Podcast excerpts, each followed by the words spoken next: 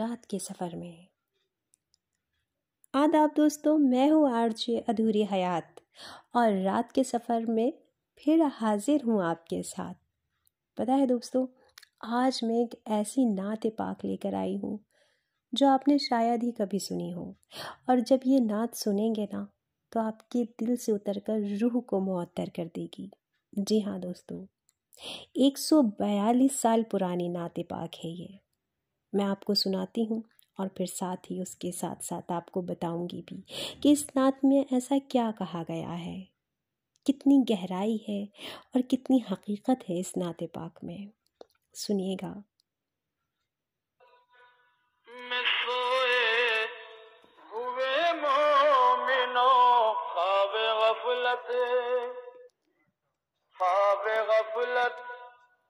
सोए हुए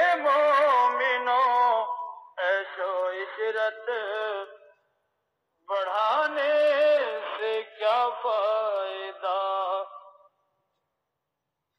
ऐसो इशरत बढ़ाने से क्या फ़ायदा?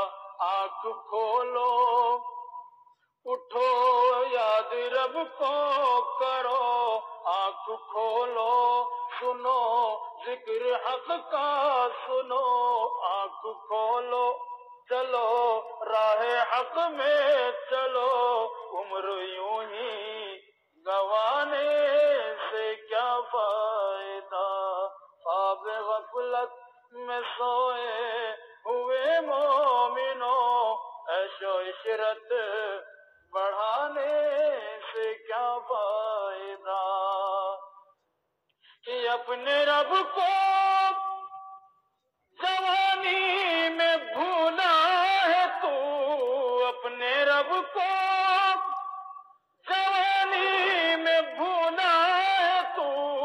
और ताकत के बूते पे फूला है तू। और ताकत के बूते पे फूला है तू। जब जवानी ढलेगी तो पछताएगा। जब जवानी ढलेगी तो पछताएगा। फिर यूँ रोने रुलाने से क्या फ़ायदा? आँख खोलो उठो याद रब को करो। उम्र यूँ ही गवाने तो दोस्तों ये है बेहतरीन नात।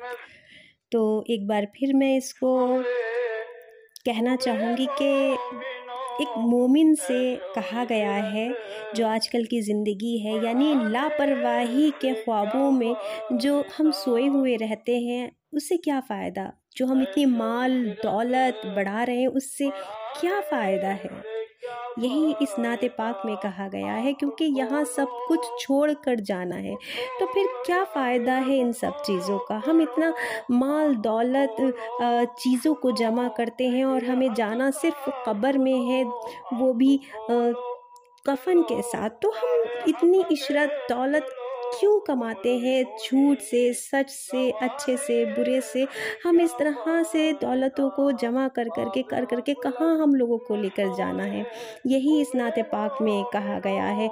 बस यही है कि एक इंसान के जो अंदर की रूह होती है, उसका ज़मीर होता है, उसको जगाने के लिए कहा गया है कि उठ कर अपने रब को, अपने परवरदिगार को याद करो।